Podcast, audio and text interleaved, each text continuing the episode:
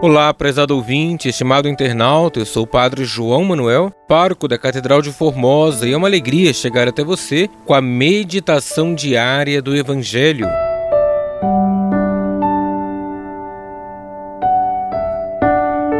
Hoje, sexta-feira da 27ª semana do Tempo Comum, iremos meditar o Evangelho de Lucas, capítulo 11, versículos 15 ao 26.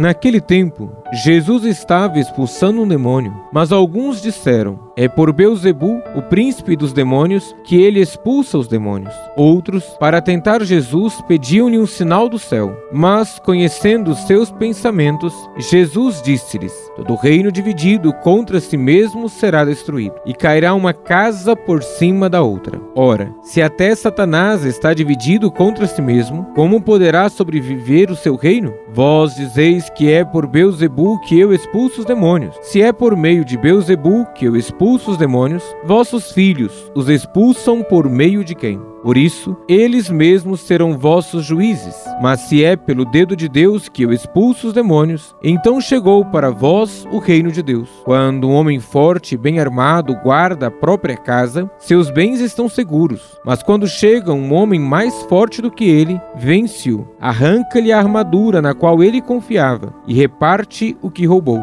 Quem não está comigo está contra mim, e quem não recolhe comigo dispersa. Quando o espírito mau sai de um homem, fica vagando em lugares desertos à procura de repouso. Não encontrando, ele diz: Vou voltar para minha casa de onde saí. Quando ele chega, encontra a casa varrida e arrumada. Então ele vai e traz consigo outros sete espíritos piores do que ele. E entrando, instalam-se aí. No fim, esse homem fica em condição pior do que antes. Palavra da salvação, glória a vós, Senhor.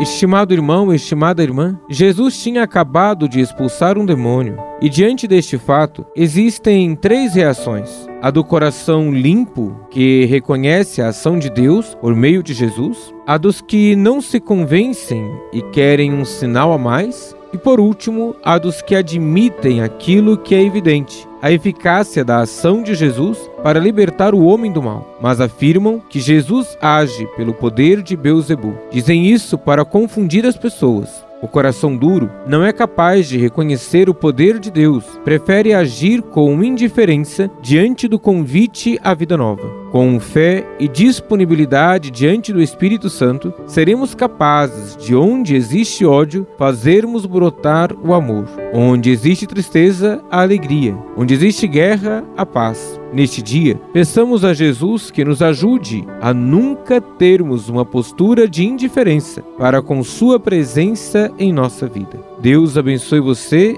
e a sua família.